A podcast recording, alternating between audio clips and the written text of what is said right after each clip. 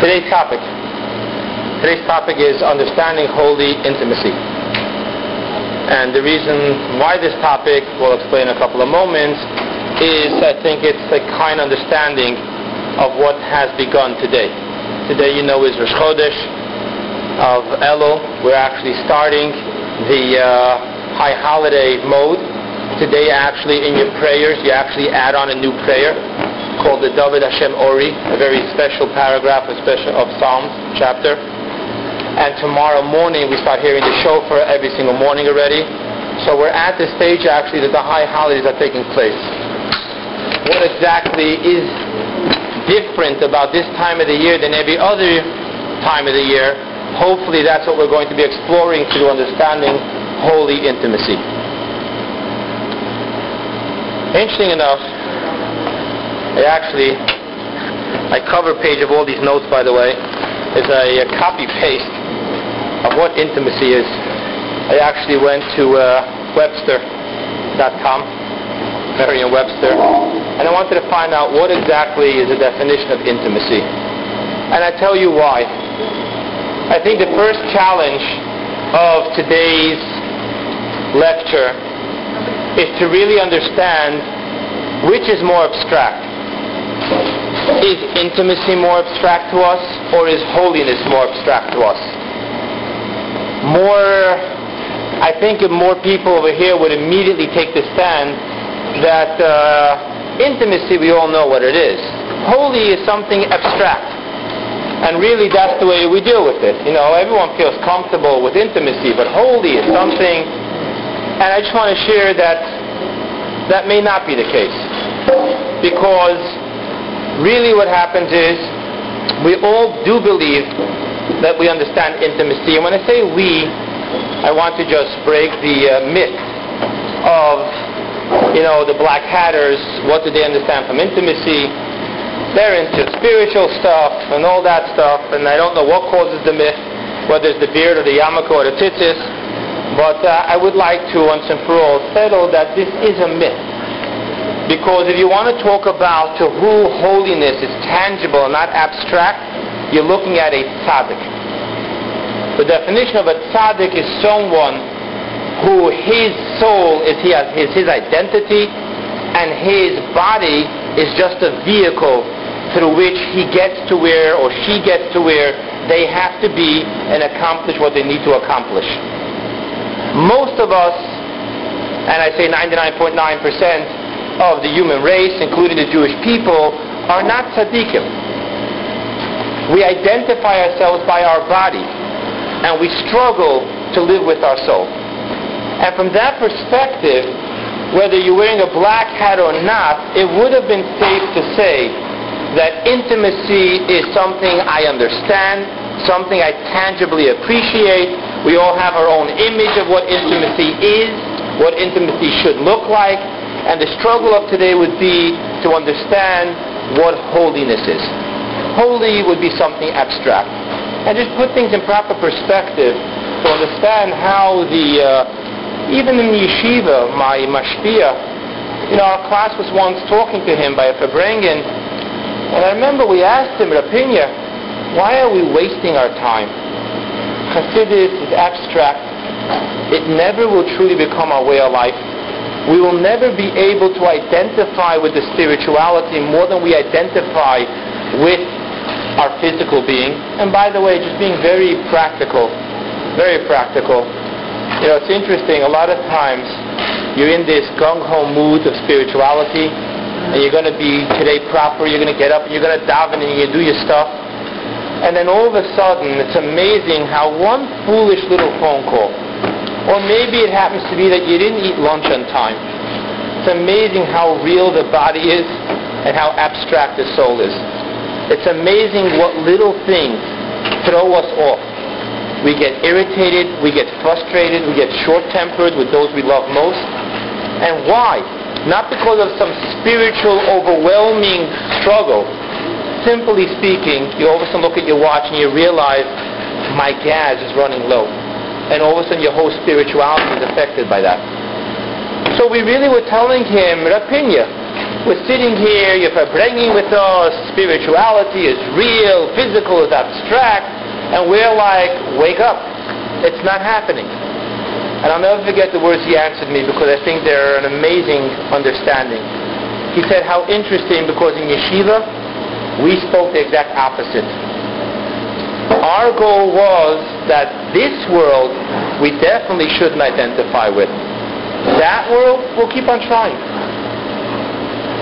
So understand that no matter what level of spirituality you're at, unless you reach a level of tzaddik, definition of tzaddik as prescribed in Tanya. Intimacy is tangible, holiness is abstract. And that was my understanding of it. And truth be said, as rabbis, those who serve in the capacity of rabbi, were always charged to talk about holiness, which may be why people create this myth of who a rabbi is and what he really experiences. So I wanted to share with you another conversation I had with my Rosh Yeshiva, Rabbi Yisrael, he should live and be well. I once had this little shot I came up with in Gemara. A little interpretation, little twist. So I went over to my Rosh Yeshiva and I wanted to know if it's okay or not. What does he think about it? So I told my Rosh Yeshiva, Rabbi Yisrael, my children actually were introduced to him. And I actually asked him, Nu Rabbi Yisrael, what do you think about this interpretation to the Talmudic statement? And Rabbi Yisrael, you don't know him, but God willing, one day we'll bring him down as a speaker. He grabbed onto his beard. For those who do know him, that means heads up, you're about to get a zetz. And he tells me, me, I don't understand. Mele me, I get paid. But why are you hacking the Chinese? Those are the words he understood of this whole thing. The Gemara is perfect.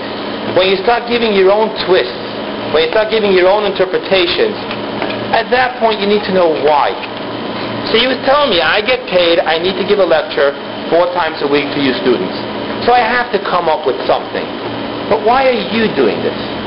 And why do I share with you this story is to understand that when we talk about holiness, many times the reason I'm talking about holiness and you're listening is because I'm being paid to talk about holiness. But in the real realm of things, a tzaddik can talk about holiness from a perspective of, I understand this. The rest of us are yearning for something abstract. And therefore, when I sat down to prepare this lecture, my absolute understanding was, I, my absolute understanding was that intimacy, I got all figured out. Now we're going to struggle with holiness. And then when I sat down, I realized this not to be the case. Because when I pulled up the dictionary on intimacy, and I was looking for, give me someone who can capture intimacy in a sentence. And mind you, I got over here uh, the uh, inflected forms, the transitive verb, the etymology, the uh, noun. I have a whole bunch of stuff here of what intimacy is. Intimacy, then search intimate. But the bottom line is there's nothing Mr. Webster said that really puts in words the picture that I have of intimacy. And we're trying to allow, and this forum to allow, I would actually enjoy the moment if we would open up the floor for people to go ahead and give their thoughts, put in words what intimacy is. I'm not going to do that at least till after the class. After we finish, really, we can go there. But if you think about what the definition of the word intimacy is, try to come up with words. And it's really a struggle. And all of a sudden I realize that defining holy really is pretty easy defining intimacy has become a huge challenge. Let's define holy for a moment. If I had to give you the definition of the word holy in one word, what would it be? Godly. And now let's use the word holy in sentences. Holy temple, holy Torah, holy tzaddik. What do I mean when I use those words? What I mean is that when you go to the Western Wall, very few people, unless you're an architect, stands back and starts looking at the rocks. Because at that place, the dominance of the presence of divinity overrides the presence of those amazing stones. So when you walk into the Holy of Holies, I'm assuming, may it be soon that we will actually experience this, very few people walk into the Holy Temple and said, wow, that is an amazing archway. You didn't act that way. What happens when you go to the Torah? You're not really focusing on the parchment. By the way, have you ever noticed that film and Torah have different colors, just depending on the parchment? Most of you probably didn't even notice that. Because when you look at the Torah when it's picked up, you don't look at the color of the parchment. You don't look at the ink. You're looking at the Holy Torah. Because what you're looking at is a presence of divinity and not a presence of calligraphy. Let's talk about a tzaddik.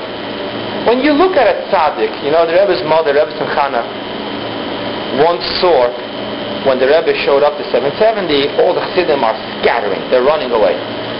So she went over to someone talking about her son, and she said, I know him. He's really not a bad person. You don't need to run away. But why did we run away? We weren't afraid. We weren't afraid that the Rebbe was going to look at us. How dare you? After a whole night, I was up learning. This is the way you look. You're not even sitting in yeshiva and learning right now. That wasn't what it was about. What it actually was about was this amazing knowledge that you're looking at a human being by whose divinity is more relevant than physical. And that's why in the Talmud, when it talks about a tzaddik, it actually said the most powerful description of law is not a verse or a Talmudic teaching. The absolute you, the absolute definition of law is when you can say that I saw Rabbi so-and-so do this. Now be careful with the Rabbi so-and-so because I am not an authority of law. But when you talk about a tzaddik, when you actually saw a tzaddik behave so that way, you knew that you're looking at a walking, talking Torah. So his behavior is the imprint of code of Jewish law. So the definition of holy becomes so crystal clear. What is the definition of holy? Godly. And when you're looking at an object or a human being, that when you're looking at it, you're seeing more the presence of divinity than you're seeing its physical dynamics, that's holy. But when it comes to the intimacy, the intimacy becomes very difficult because I've been challenged, and I'm not sure that this will do the job, but I've been challenged when I wanted to finally put intimacy into words. Because when it's an abstract feeling, we really don't have a grip on it. If we're going to define the word intimacy, now we can start dealing with it. An interesting experience I had as I was beginning to prepare this class. It was bittersweet to know that maybe I have a better understanding of holy than intimacy. And I mean bitter sweet. That's what the experience was. And now, if I may, why are we talking about this today? And here it's important to understand what just began today. Let's talk about what the high holidays mean and what does the month of Elul represent. Now I want to begin just by sharing with you, Chassidus has not come to at all replace any teachings that you have in the Talmud, the Medrash, or books of Mussar. That is not at all what Chassidus is coming to do. The Rebbe in a famous talk on Chassidus defines it as it is the soul to imbue a whole new perception of life in the body of Judaism. So therefore, when you look into the Talmud, you look into Mussar, what are you going to see about the high holidays? You're going to see it talking about days of awe, days of judgment. You better behave. Get your act together. And it may be until now you weren't that careful in A, B, or C. You have 30 days left to be careful and get your act together because you are going to be judged. And the entire concept of high holidays bears it within it the concept of gevurah, strength, strictness, perfection. And with that, we need to check our imperfections, which is innate imperfections that God accepts, and which is voluntary imperfections, known as faults, as mistakes. And then you have the shofar. Why do we blow the shofar? To Tomorrow morning we start blowing the shofar for the whole month, and then of course, biblically speaking, we do it on Rosh Hashanah and then again in Yom Kippur. Why do we blow the shofar? Maimonides quotes another verse. He quotes a verse of Yishag Aryeh Milo Yechrad. I think those are the words. But the concept is, and the lion roars, who does not tremble? Again, the call of sternness, the call of strictness, the call of perfection, the mandatory need to live up to teshuvah. Chassidus doesn't erase that. Chassidus just introduces a new flavor. And let's change a little bit of our only perception of the high holidays. Let's look about what metaphors the Alter Rebbe, founder of Chabad Lubavitch, uses to prescribe the high holidays and the month of Elul. Number one, he talks about the rose. Last week's email. The rose, why the rose? Because the rose has 13 petals. And why do we need those 13 petals of the rose in the month of Elul?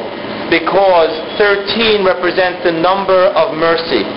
You remember the song you're going to sing many times on High Holiday.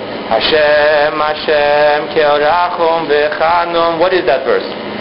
That is the verse that when Moses came up to God, he saw God, figuratively speaking, dressed in a talit, saying those words. And he asked Hashem, what are those? And Hashem said, those are the attributes of mercy. And then he said, but you're saying there that you're going to forgive those who repent and those who don't repent. And Hashem said, so?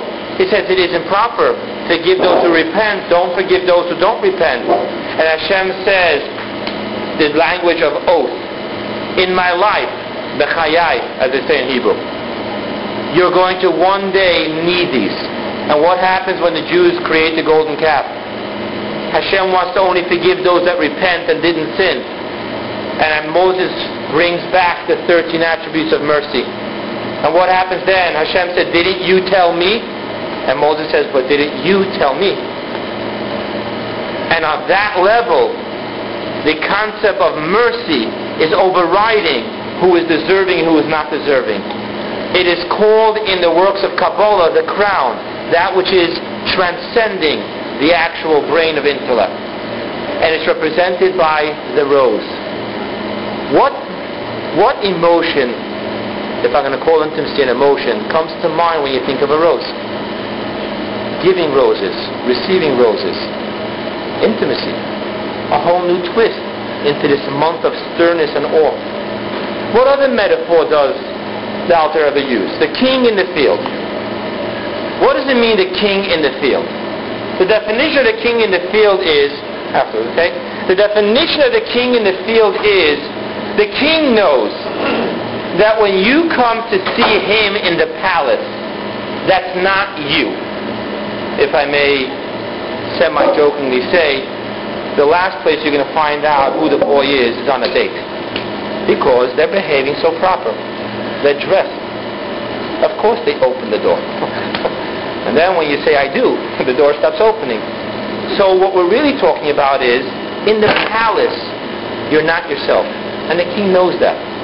So the relationship between a king and his subjects, when you're coming to see him in his palace, is where his identity is met his protocol, his expectations, not yours.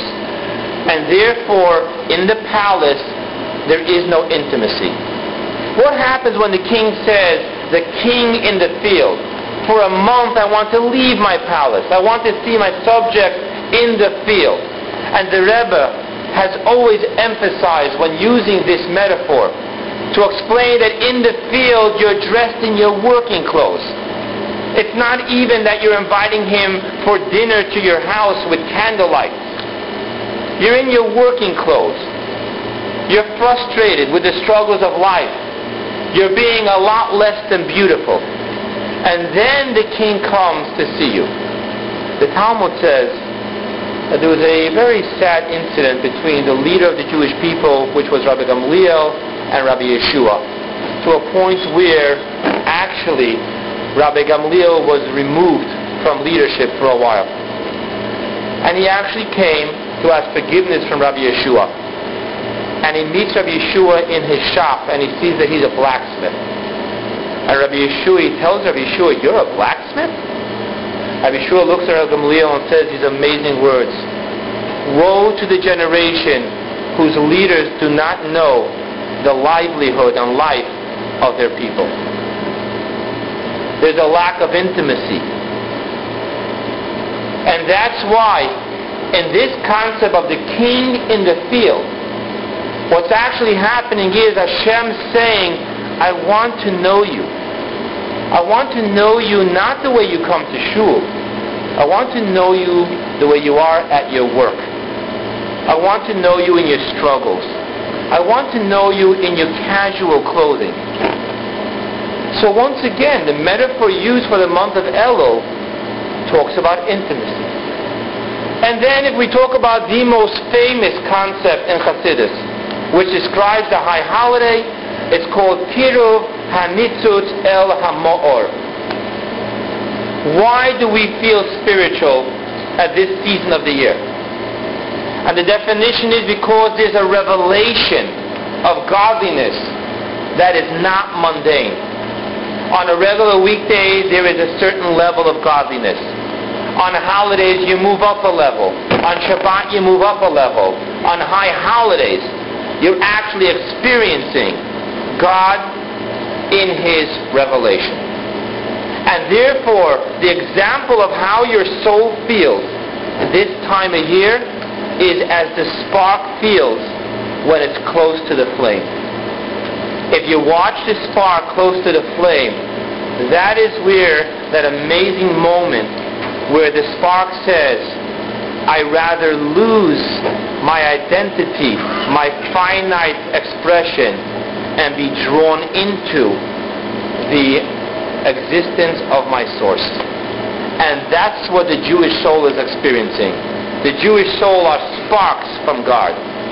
And all of a sudden, when God steps into the picture, the soul feels that. And the sparks want to be drawn into the flame. Lose the identity of mini I to become absolutely lost in the identity of the omnipotent I. Once again, intimacy. Let's go back to that lion roaring. That sounds frightening. The lion roars. If you study the book of Ezekiel, you talk about the chariot, you'll see that on God's throne, the chariot has four faces the face of the lion, the face of the ox, the face of the eagle, and the face of man. And then Kabbalah sets up where these four are. And it says, and to the right, Ezekiel says, and to the right I saw the face of a lion. And to the left I saw the face of the ox. The ABCs of Kabbalah. Right represents which attribute? Kindness. What does left represent? strictness. If we're talking about the Arya, the great big lion, the roar which brings awe and trembling into our heart, what's it doing on the right side? All of a sudden the shofar is not just about to cause the trembling of strictness. Maybe it's a whole different tremble, the type of trembling you feel when you're in love. Maybe the great roar of the lion is the passionate cry of our husband, capital H, wanting his spouse, the Jewish people, Eshet Maybe that's a different tremble. That's what Hasidus introduces. So all of a sudden the days of awe do not just represent strictness and fear, perfection, lack of tolerance, under the microscopic eye of divinity. But rather, what we're really talking about here is an overwhelming intimacy. And that's why today's topic on Rosh Chodesh Elul is understanding holy intimacy. There are two ways we can understand something. In the Torah, there's two ways the methodological approach of intellect defines something. One is called Or Yashar, one is called Or Choizer. Or Yashar is the direct approach. We say it the way it is. this is the law. You, if you ever walk into a Jewish library, you'll notice that the Jerusalem Talmud is made up of five books. While the Babylonian Talmud in print, because we put together books, is 20 volumes. Why? Because in the Jerusalem law, there is no arguing. There is difference of opinions, but we're not dissecting. We're not questioning. It's the way it is. Omar Rabbi so and so, this is the law. Omar Rabbi so and so, this is the law. And it's done. Talmud Bavli is really what's producing the amazing Jewish legal minds. Because Talmud Bavli is working by the process of elimination. It gives a statement. The Mishnah says that he says this and he says this. But how can you understand that he says this if over here he says that? Aha! So from here we must conclude, extrapolate that this means that. Welcome to the world of Talmud.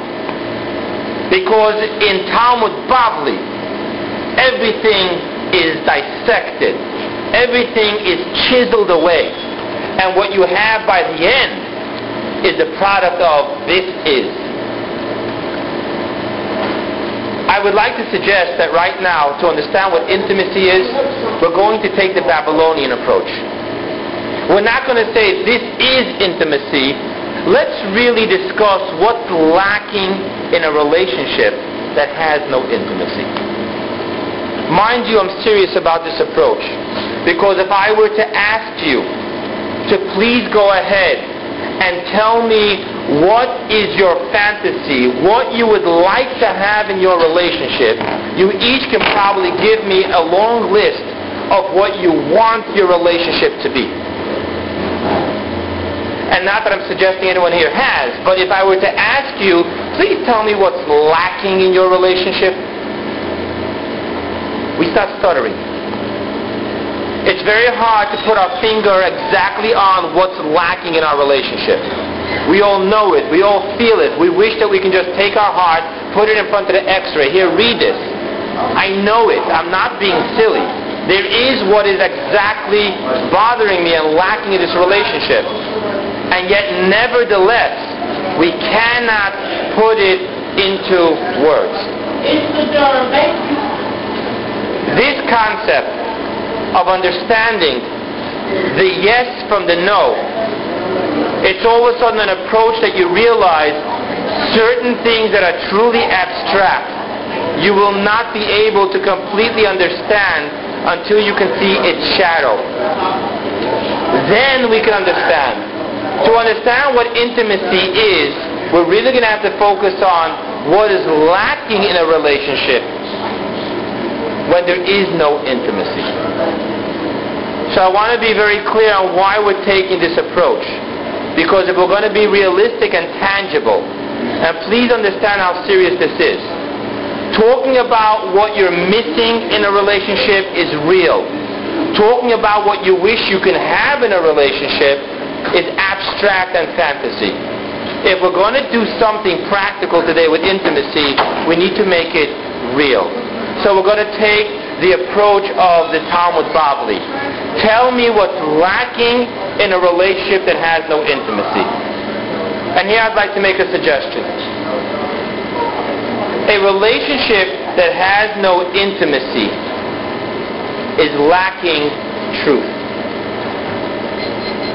What does that mean? And to understand this, I need to reintroduce a topic we once spoke about. There is truth and there is truth of truth. Now that seems to be kind of playing games. You know, it's like my friend would always tell me, to understand the definition of black and white, the woman is either pregnant or not pregnant. She can't be a little bit almost pregnant. There are certain things that either are or are not. Truth should be one of those things because even a little white lie should already define that you have left truth. So what does it mean, truth and truth of truth? Torah is truth. Torah emet. Torah is absolute in a world of relativity. And that's why Torah is truth. And yet, nevertheless, The fifth Lubavitcher Rebbe 100 years ago in his famous exposition of Samach Vav 66, he defines that Torah is only truth and not truth of truth. Why? Because he says within Torah there's only one field which is truth of truth. And what is that? That is halacha, Jewish law. Why so? And the answer is because when you're studying Torah, let's talk not about law. When you're talking about Torah, even when you're talking about the amazing, amazing methodological process of the Talmud, when you're talking about the overwhelming, beautiful process of Chassidus, when you're talking about meditations, you're talking about truth, not truth of truth because they only can exist on subliminal levels. They can only exist in the spiritual world. When you're talking about halacha, then you're talking truth of truth, because that manifests itself in the physical world. Let's explain this for a moment. Hillel and Shammai, famous with the Hillel and Shammai. Why do we always know Hillel? Very few schools are called Shammai. Very good schools are called Hillel. Why? There's a reason for that. Because throughout Jewish law, only seven times do we follow the opinion of Shammai. All other times we follow the opinion of Hillel. Do you know why? Shammai, if you want to speak, if we're going to take the audacity to speak about this, Shammai is more perfect than Hillel. And that's why, believe it or not, when Mashiach comes, we're going to stop doing what we do like Hillel and start doing what we do like Shammai. Actually, in Kabbalah it says the same reason why today we actually say in our Shemona Esrei, Magen Abraham. When Mashiach comes, we're going to transfer from Abraham to Yitzchak. Because Yitzchak is perfect. Abraham was able to, I don't want to use the word compromise, but he was able to understand that the perfect Torah needs to blend with the imperfect human. And that's why Avram is chesed. Avram found it within his capacity to even pray for the people of Sodom. When you talk about Shammai, Shammai is perfect. Hillel understood the need to, in quotes, compromise so that the perfect Torah can become a way of life for the imperfect human being. And thus, if you want to know the truth, Shammai seems to be more absolute truth than Hillel. So when you talk about the truth of Torah, it is Shammai. The problem with Shammai is that we, the imperfect human being here in the imperfect environment of earth, cannot relate and live up to the definition of Shammai. And that's why the truth of truth is halacha. Because something that can only be truth and compatible to the subliminal, to the spiritual, to the abstract, to the perfect, is not the truth of truth. But that which can even be comparable to the imperfect human being in his imperfect struggles and temptations. And there, that can become a way of life of Judaism. That is the truth of truth. So you have truth and you have truth of truth. What I'm suggesting here is that what's lacking in the perfect relationship that has no intimacy is the truth of truth. That is what may be lacking. And let's understand this for a moment. You know the famous Mishnah of the ethics of a father. Which is the love that will not endure? That is the love that is dependent upon something. Which is the love that will endure? That is a love that is not dependent upon something. Being proper is something. A relationship that is dependent upon correctness, properness, right and wrong, is a relationship that cannot endure. And that is what I would like to suggest is lacking when you don't have intimacy in your relationship. Because the relationship that can only breathe, can only endure in the, uh, in the realm of where things are proper and correct, that is a relationship that will not endure. It has truth, but it doesn't have the truth of truth. Now, in my notes, it's bold and italic. So please picture what I'm saying is coming out in bold and italic. This lecture is right now taking a dangerous turn. Because the definition of being unhealthy is not knowing when a relationship has become abusive, improper, time to leave. So when we talk about intimacy, do be very careful with what we're saying right now. Because if intimacy has become the great idealistic Job syndrome, that I am born to suffer and I will go through this because this is the tikkun of my neshama and therefore I can live with abusiveness. That is not intimacy. There is a reason why we teach our children and hopefully ourselves that intimacy is sacred, intimacy is reserved, intimacy shall be earned. And only a long-term relationship can test itself and prove itself to be worthy of intimacy. You've heard this from me so many times, and I think I say it so many times, so one day I'll actually get to listen to it.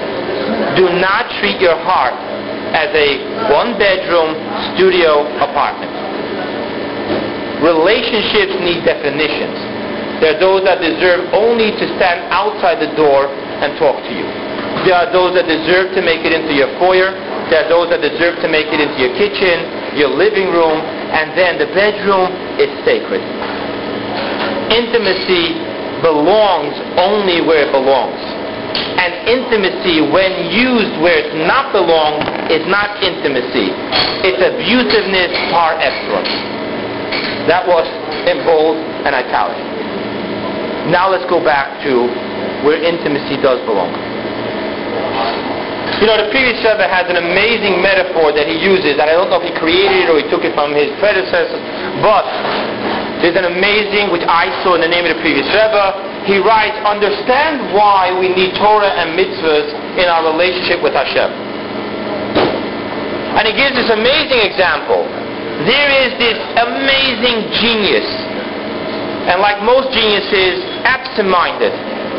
Their life, their entire being exists of nothing more than the most purest and finest intellectual thoughts. And then there is this real simpleton who in his life has everything but intellectualism. And this simpleton really admires, adores, respects this genius and is yearning for a relationship. But there seems to be a problem because there's nowhere where these two worlds, simpleton and genius, are overlapping. And therefore he's yearning for this relationship, but he can't have it. You know how you start a relationship. There's the pickup line, then there's their conversation. You find things that you share in common. We now have a foundation where to create respect, relationship. This simpleton has nothing of that with this genius. He has no open line. He has no field of discussion where they share a common interest and he is absolutely stuck in this emptiness of yearning. I wish somehow I can have somewhat of a relationship with this genius.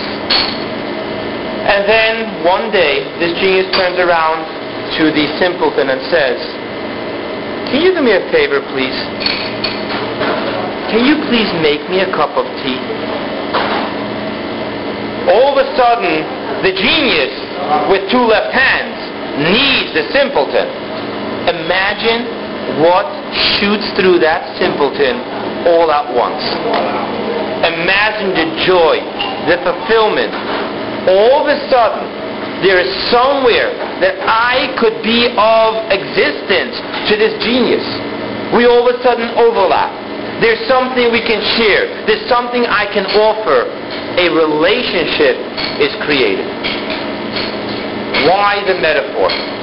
The metaphor is because God, infinite, omnipotent, there is nothing that I could do to kind of buddy buddy up with God and start this relationship and hope that it goes somewhere.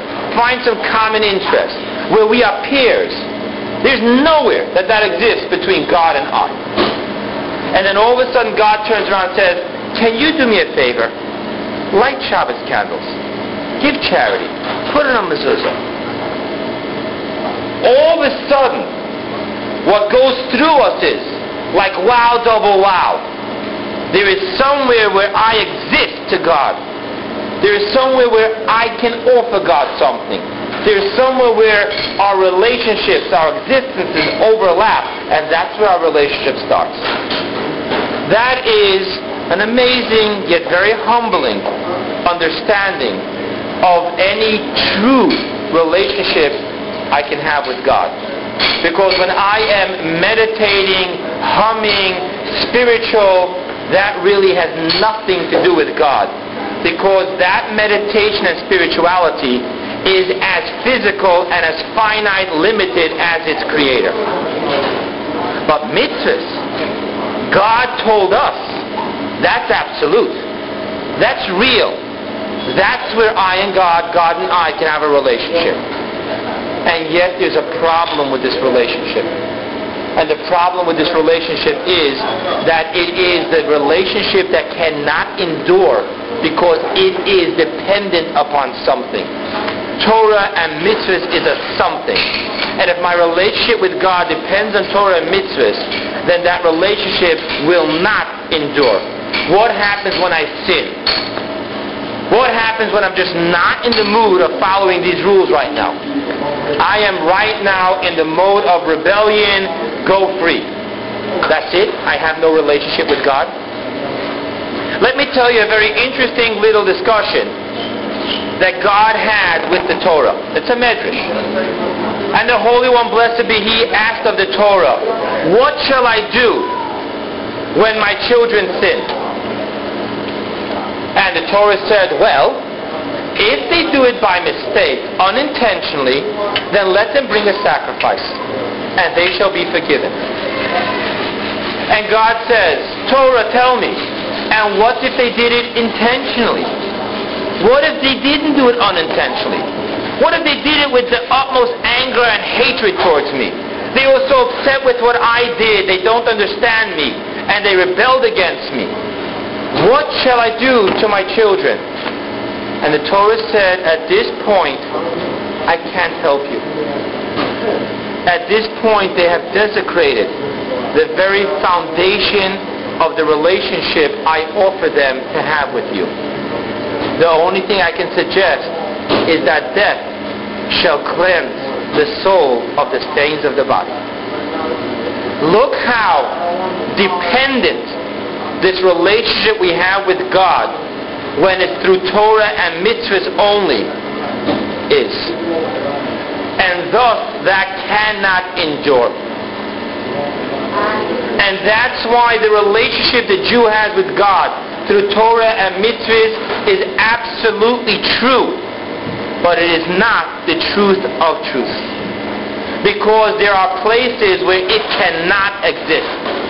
In the sinner's world, truth of the relationship of Torah is non-existent. The Torah needs to say, I can't go there with you and therefore it's not the truth of truth. And therefore we must say that the love that the Jew and God, God and Jew have because of Torah and mitzvahs is not a relationship that can endure. Let's go back to the relationships we have human. When you talk about a relationship that's truthful, when you talk about the relationship that has not just truth, but truth of truth, which is intimacy, and here I will say, the question is, and now that you found Mr. Right, now what? And the question is, remember, you have absolutely fulfilled your due diligence obligation of getting into this relationship.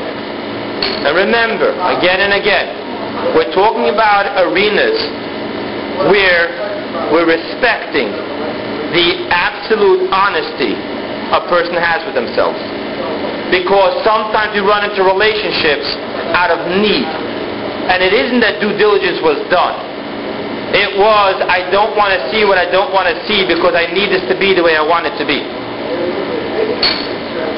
We're not going there. But let's say you did do your due diligence. And let's say this is a long-term relationship. And let's say that it has stand the challenge of time and imperfections. Now what?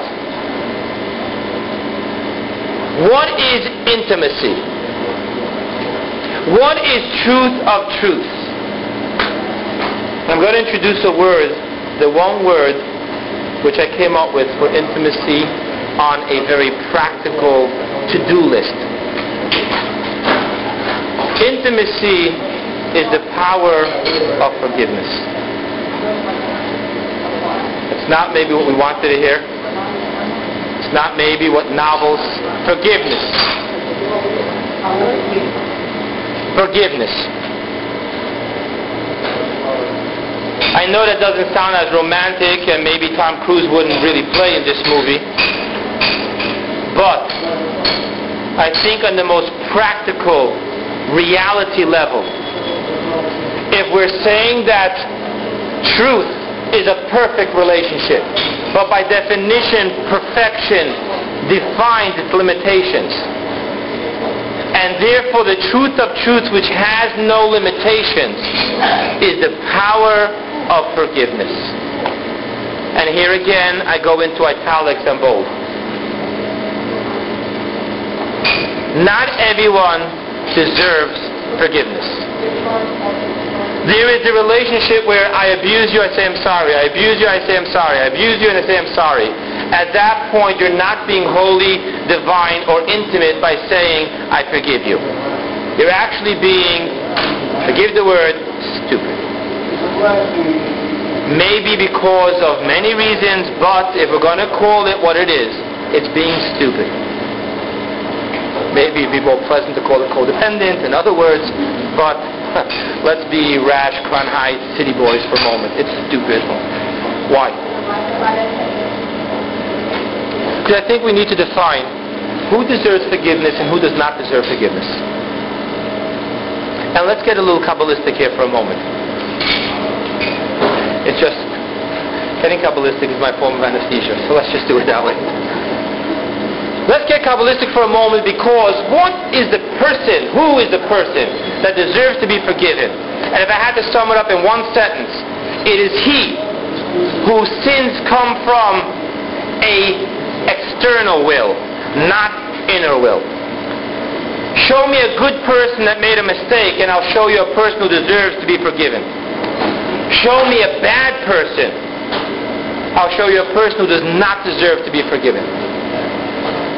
You need to be able, in the world of intimacy, to get a feel, not of the external expression of the person, not what they do and what they don't do, not what they think and what they don't think, not what they feel and what they don't feel.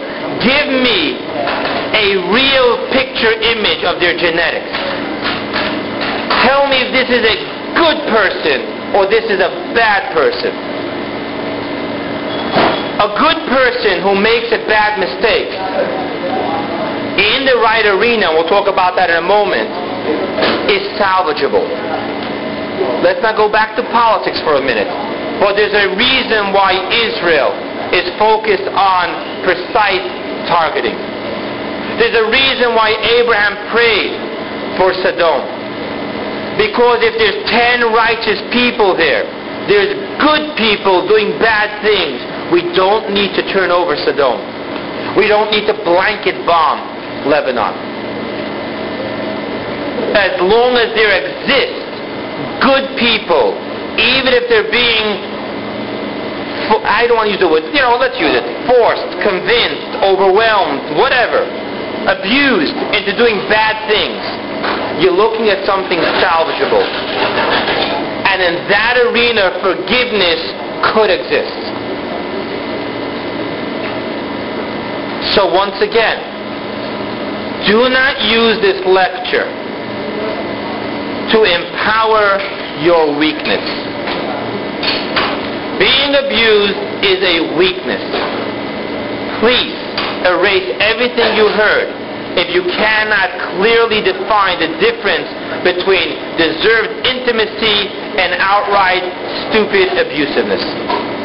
Please, if you can't go there, then go nowhere in this lecture at all. Because it's more dangerous for you to try intimacy than to step out of abuse. So I say it again and again. Intimacy is something so sacred, so precious.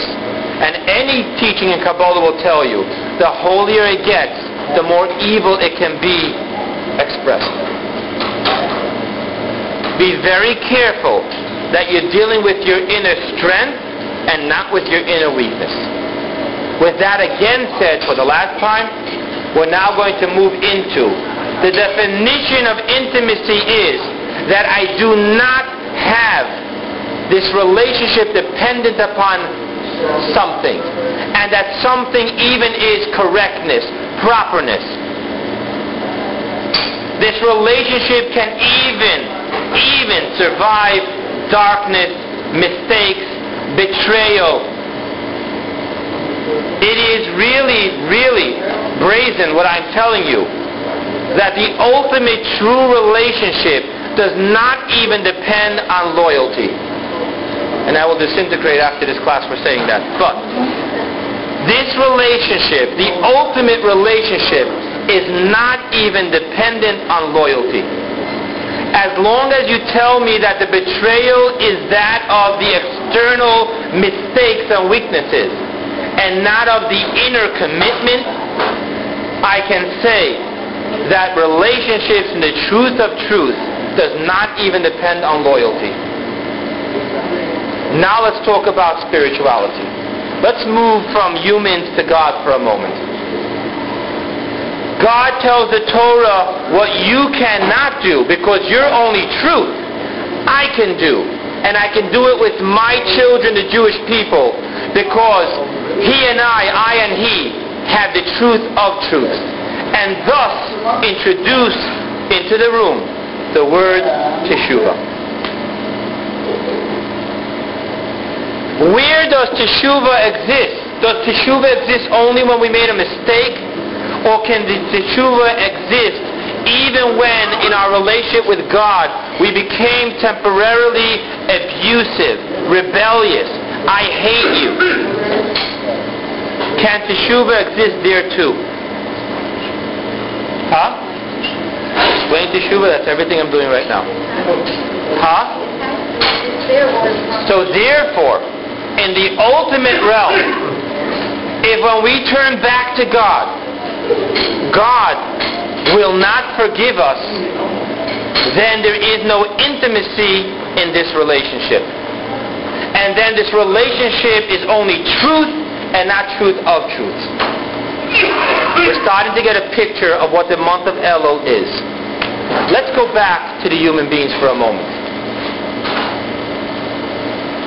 You know what? Let's stay spiritual for one more second. Have you noticed, by the way, how God also doesn't become vulnerable before he feels secure? Have you noticed that God did not create the Jewish people until he fished out Abraham? And even when he fished out Abraham, he had to test him ten times. Now, this is a God with a complex. He doesn't just step into relationships. He will not be hurt. He tests Abraham ten times. What happens after he tests Abraham ten times? Then he wants to see, is this behavioral or is this genetic? Let me see his seed. And he fishes out which seed yes and which seed no. Abraham had two sons. And then along comes Isaac. And again there's a test. And again there's the challenges. And then again God wants to know, is this behavioral or is this genetic? He sees his seed. And all of a sudden he says, you know what? This is genetic. It's not just Papa yes, son no, grandchild's out of the picture. This is a lineage. I think I found where I can be intimate with. And it's still not over.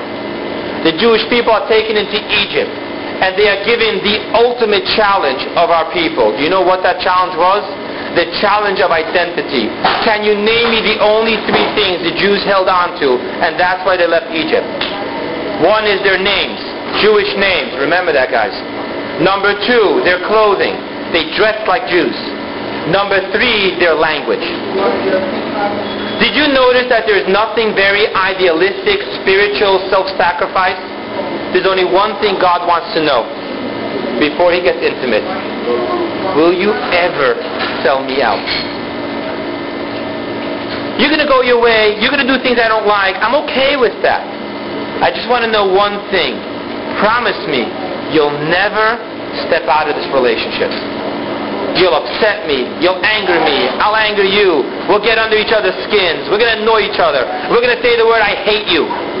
But tell me that after 210 years, you still know your Hebrew name. You still speak like a Jew. You still know how to dress like a Jew. That's all it really takes for me to be willing to become intimate with you.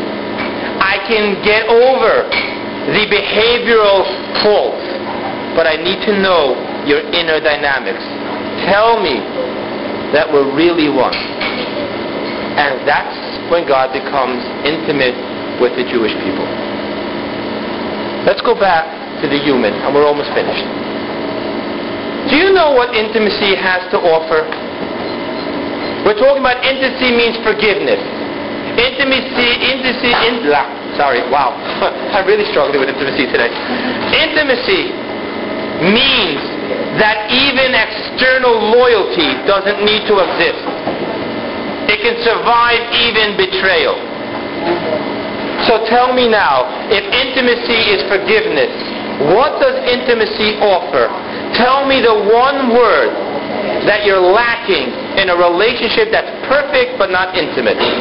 And I suggest today that that word is insecurity. Because if my relationship depends upon something, then I will always be insecure.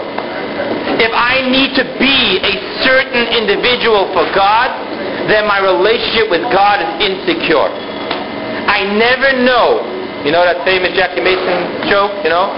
Tony, you coming home? We're still married? Oh, we're still married. Great. That in that insecurity that exists, I never know if today's going to be the day I so upset he, capital H, that it's over with. And you know what happens when you're insecure? For us living in this blessed, cursed, cellular society, it's that constant calling of your spouse. No reason. it's that phone calls. There's an insecurity brewing here. All of a sudden, the quantity of time spent together leads to insecurity any other relationship is infringing on my relationship. I'm insecure. Do you know why I'm insecure? Because in the lack of intimacy, I know that I am not absolutely accepted for who I am, the way I am, wherever and whenever I am.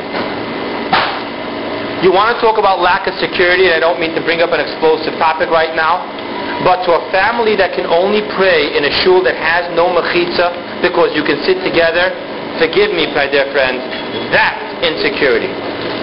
If you can't sit on two opposite sides of the mechitza, knowing absolutely certain that he prays for no one but for me, and I pray for no one but for him, I'm going to venture to say the mechitza issue is an insecurity issue. And forgive me for going there for a moment. But if you want to talk about absolute security, You want to talk about absolute certainty? That's the definition of intimacy. Because if forgiveness exists, then you accept me not for just my goodness I have to offer, but for my faults, for my imperfections, and yes, for my ugliness.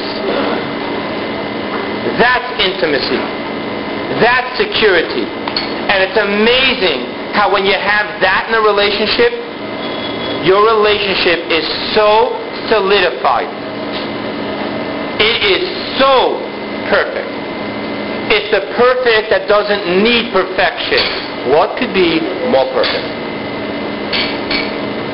So when you have that security, when you have that intimacy, when you're not trembling because of, oh my God, what happens when he finds out? What happens when she finds out?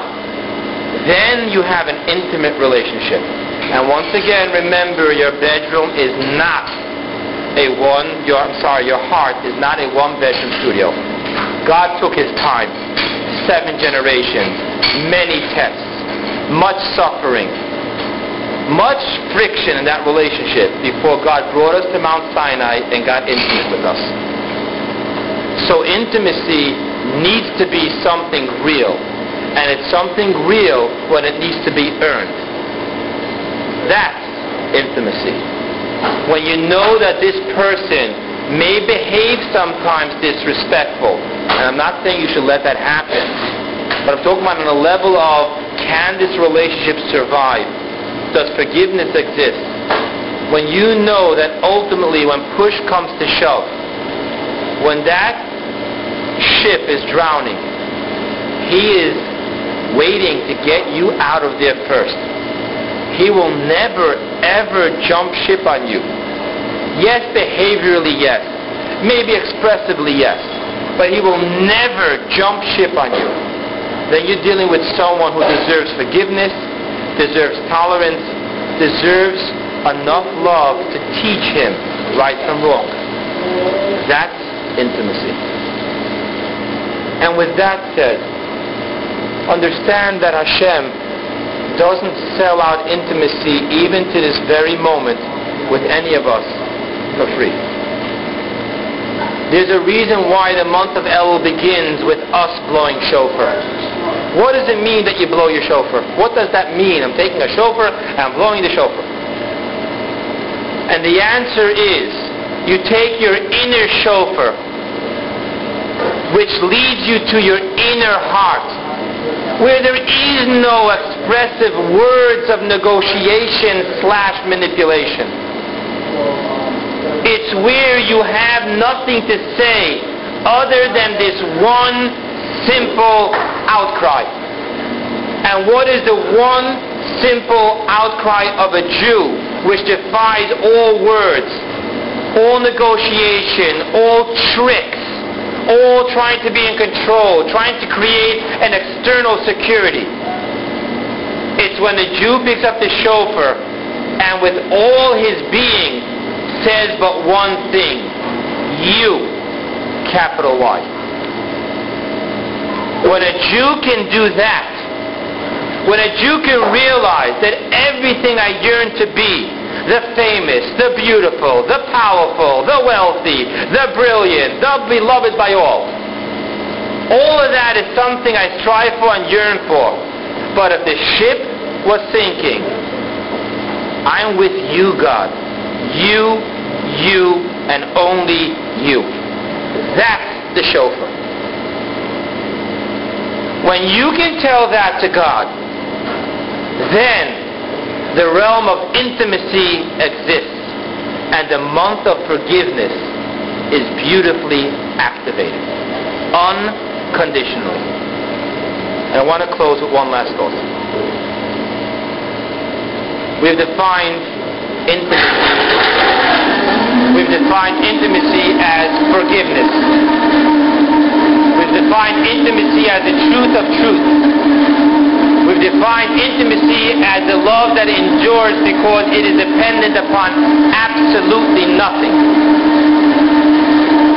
And then the title doesn't just read understanding intimacy, it reads understanding holy intimacy. And simply speaking, the definition of holy up to this point was reality and bubbe meises.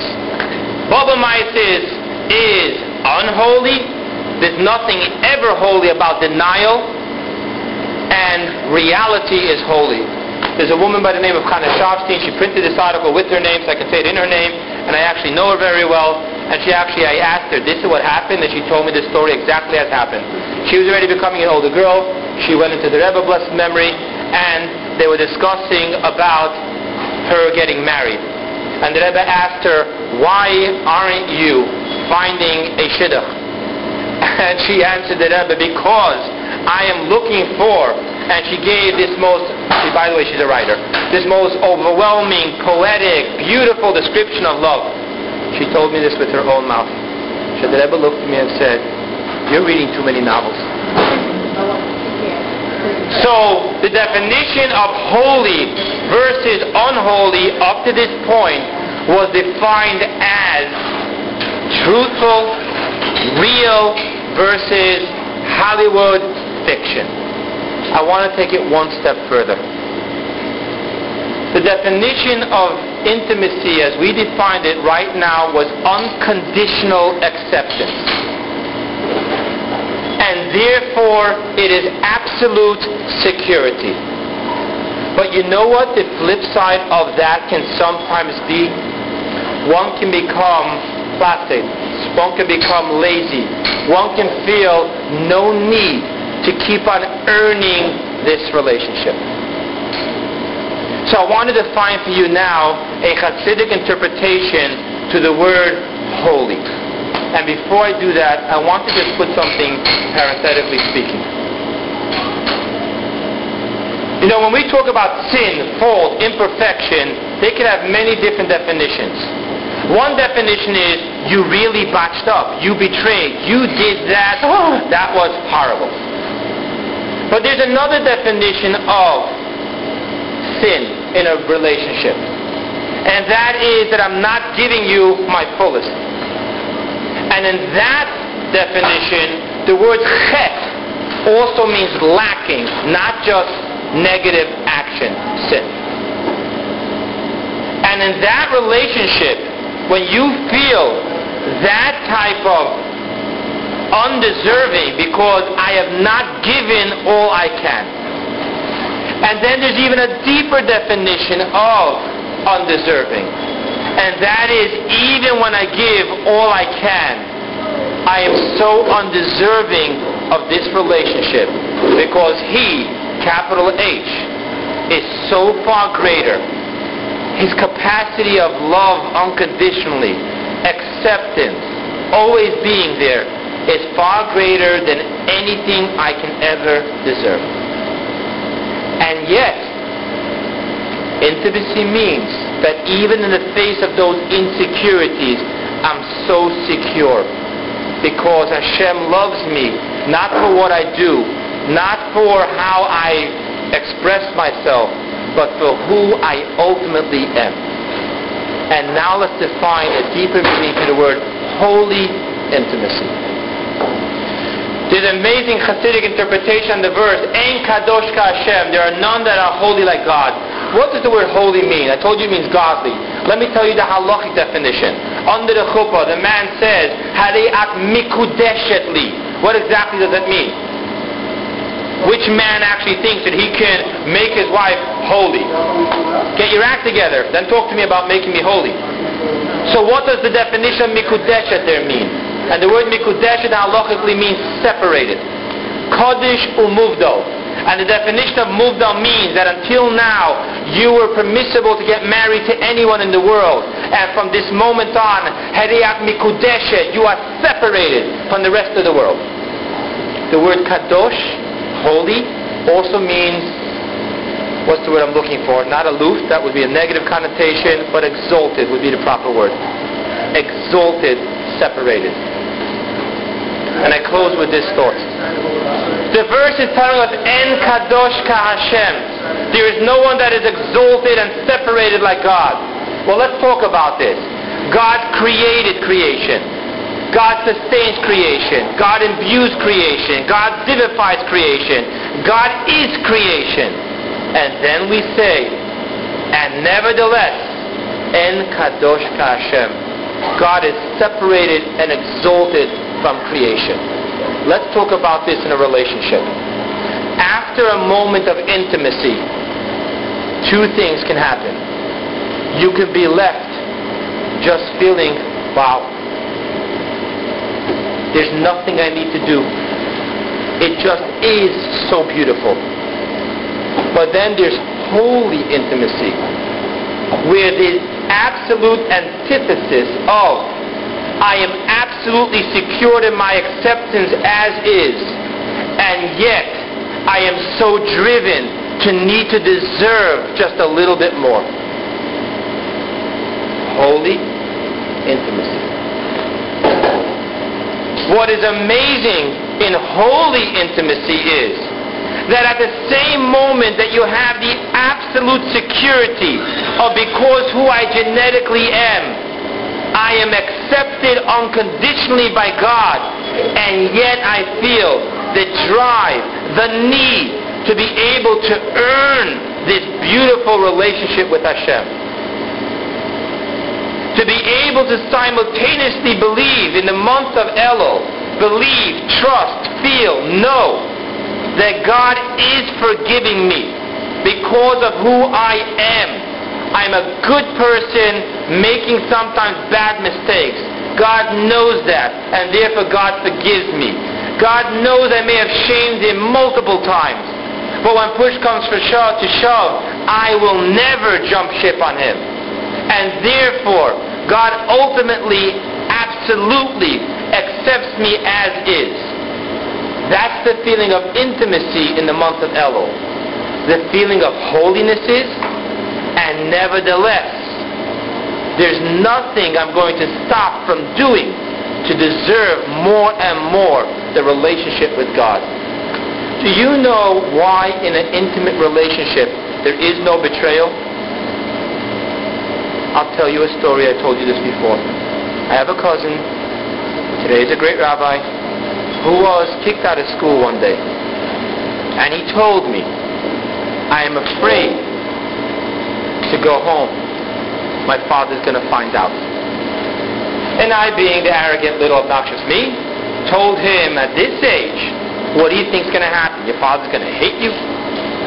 The words he told me really is the utmost definition of holy intimacy. He told me, Avrami, I am not afraid of what he's going to do to me when he finds out. I am afraid of what I am doing to him when he finds out. That's an intimate relationship. That is why betrayal does not exist in intimate relationships because of that unconditional love, that intimacy, that acceptance, I'm driven not to betray, not to hurt, not to ever say, I've done enough. Guys, it's Rosh Chodesh. I have the opportunity to wish you a a happy, good, and healthy New Year, and I hope that this really helps us on a day-to-day basis to understand from what point we stand in asking Hashem for forgiveness.